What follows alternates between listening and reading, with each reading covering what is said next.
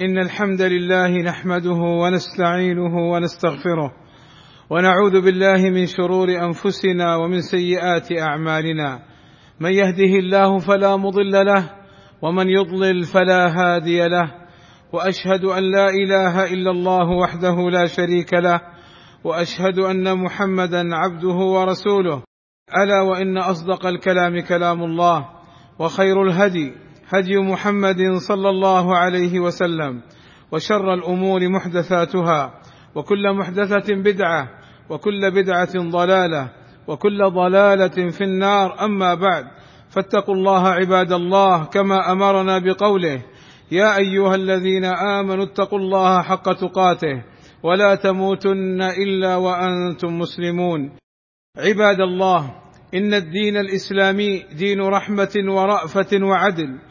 يدعو إلى حسن الخلق مع المسلم والكافر المعاهد وهو الذي بيننا وبينهم عهد على عدم الحرب والاعتداء أو المستأمن وهو الذي دخل بلاد المسلمين وله الأمان قال الله تعالى وأوفوا بالعهد إن العهد كان مسؤولا أي أوفوا بالعهد الذي عاهدتم الله عليه والذي عاهدتم الخلق عليه إن العهد كان مسؤولا أي مسؤولين عن الوفاء به وعدمه فإن وفيتم فلكم الثواب الجزيل وإن لم تفوا فعليكم الإثم العظيم.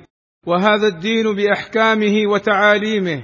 شهد بسموها وكمالها العدو قبل الصديق وأذعن لها المخالفون. ولم يكن الدين الإسلامي يوما من الأيام دين عنف وقتل للأبرياء ولا ظلم لأحد من الناس. بل كان هذا الدين نورا ورحمة للبشرية جمعاء سواء لمن اعتنقه أو لم يعتنقه. فقد حرم الظلم والاعتداء على الآخرين وحرم القتل والسلب والنهب وإشاعة الفوضى والذعر وحرم كل صور الظلم. أما قال الله تعالى في الحديث القدسي يا عبادي إني حرمت الظلم على نفسي وجعلته بينكم محرما فلا تظالموا. عباد الله إن قتل الأبرياء ظلم وفساد في الأرض. فعن ابن عمر رضي الله عنهما قال قال رسول الله صلى الله عليه وسلم لن يزال المؤمن في فسحة من دينه أي في سعة ما لم يصب دما حراما. وقال عبد الله بن عمر رضي الله عنهما إن من ورطات الأمور أي الأمور المهلكة التي لا مخرج لمن أوقع نفسه فيها سفك الدم الحرام بغير حله. وقال صلى الله عليه وسلم من قتل معاهدا لم يرح رائحة الجنة وإن ريحها توجد من مسيرة أربعين خريفا. وبين النبي صلى الله عليه وسلم أن القتل من الظلم العظيم الذي يهلك صاحبه. قال صلى الله عليه وسلم اجتنبوا السبع الموبقات أي المهلكات الشرك بالله والسحر وقتل النفس التي حرم الله إلا بالحق.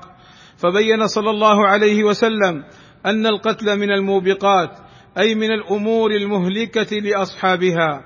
والله أسأل لي ولكم التوفيق والسداد وأن يغفر لنا الذنوب والآثام. إنه سميع مجيب الدعاء. الحمد لله رب العالمين. والصلاة والسلام على المبعوث رحمة للعالمين وعلى آله وصحبه أجمعين عباد الله. إن قتل البريء ظلما لا يجوز وإن كان كافرا. قال تعالى إنما السبيل على الذين يظلمون الناس ويبغون في الأرض بغير الحق أولئك لهم عذاب أليم. وقال تعالى ولا تعتدوا إن الله لا يحب المعتدين. وقد غضب النبي صلى الله عليه وسلم لما رأى في الحرب أن من القتل النساء والصبيان من المشركين فعن ابن عمر رضي الله عنهما قال وجدت امرأة مقتولة في بعض المغازي فنهى رسول الله صلى الله عليه وسلم عن قتل النساء والصبيان وإن حسن الخلق مع الكافر مدعاة لإسلامه وكم أسلم وآمن من رأى حسن الأخلاق في الإسلام من العدل والرحمة والخير. قال أنس رضي الله عنه إن غلاما من اليهود كان يخدم النبي صلى الله عليه وسلم فمرض فأتاه النبي صلى الله عليه وسلم يعوده أي يزوره فقعد عند رأسه فقال أسلم فنظر إلى أبيه وهو عند رأسه فقال له أطع أبا القاسم صلى الله عليه وسلم فأسلم فخرج النبي صلى الله عليه وسلم وهو يقول الحمد لله الذي أنقذه من النار.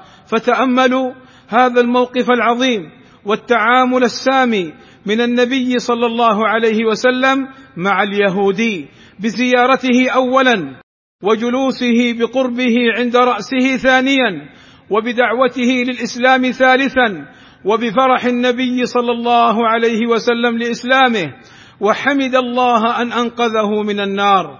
فلا إله إلا الله. كم هو دين رحمة وعدل وأخلاق. وكم يحاول أعداء الإسلام أن يصوروا الإسلام في صورة العنف والظلم والوحشية. وللأسف الشديد فإن بعض الأفعال التي تصدر من بعض المسلمين قد تكون سببا في صد هؤلاء عن الإسلام. والإسلام من أفعالهم وأخلاقهم بريء وقد تكون سببا في تشويه صورة الإسلام. والإسلام دين خلق ورحمة ورأفة. إن دين الإسلام دين رحمة وبركة وإحسان. وحث على منفعة نوع الإنسان. فما عليه هذا الدين من الرحمة وحسن المعاملة والدعوة إلى الإحسان.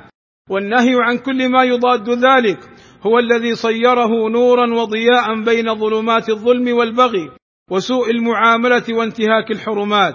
وهو الذي جذب قلوب من كان قبل معرفته ألد أعدائه حتى استظلوا بظله كما ذكر ذلك أهل العلم. ولا يجوز ظلم الكافر ولو كان كافرا فإنه ليس بين دعوة المظلوم حجاب دون الله عز وجل ولو كان كافرا كما أخبر النبي صلى الله عليه وسلم. عباد الله إن الله وملائكته يصلون على النبي يا أيها الذين آمنوا صلوا عليه وسلموا تسليما.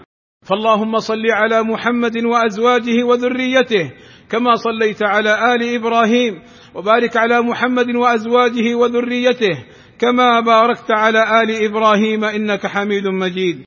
وارض اللهم عن الخلفاء الراشدين أبي بكر وعمر وعثمان وعلي وعن جميع أصحاب النبي صلى الله عليه وسلم والتابعين لهم بإحسان وعنا معهم بمنك وكرمك يا أكرم الأكرمين. اللهم آتنا في الدنيا حسنة وفي الآخرة حسنة وقنا عذاب النار. اللهم اغفر للمسلمين والمسلمات والمؤمنين والمؤمنات الأحياء منهم والأموات. اللهم وفق ولي أمرنا الملك سلمان بن عبد العزيز وولي عهده الأمير محمد بن سلمان لما تحبه وترضاه. وأصلح بهما البلاد والعباد واحفظهما من كل سوء. اللهم أيدهما بتأييدك ووفقهما بتوفيقك وأعز بهما الإسلام والمسلمين. والصلاة والسلام على المبعوث رحمة للعالمين وعلى آله وصحبه أجمعين. والحمد لله رب العالمين.